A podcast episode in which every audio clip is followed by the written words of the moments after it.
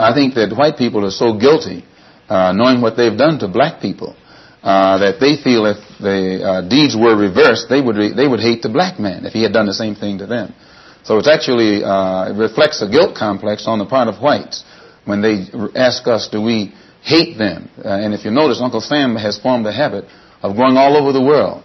Uh, he calls it the ugly American or the American image. He thinks that everybody hates him because it's a guilt complex. And uh, if you, you know, if you think that if you uh, are worried about Europeans hating you, and they're your allies and your cousins, well, naturally it would uh, follow for you to think that Negroes in this country would hate you, uh, especially in light of what has been done to black people in this country by white people.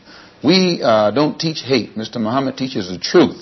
And he teaches that our people should unite among ourselves and try and solve our own problems instead of trying to force ourselves upon whites and blame them for our plight. The problem isn't personal and it's not individual. Our problem is collective.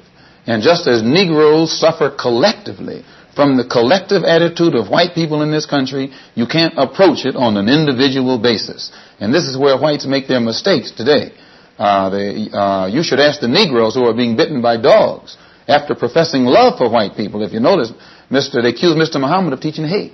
Well, Martin Luther and uh, Martin Luther King teaches Negroes to love all white people, no matter what they do to you. And the same whites whom he teaches Negroes to love stick dogs on him, uh, stick dogs on their children, dogs on their women, and dogs on their babies.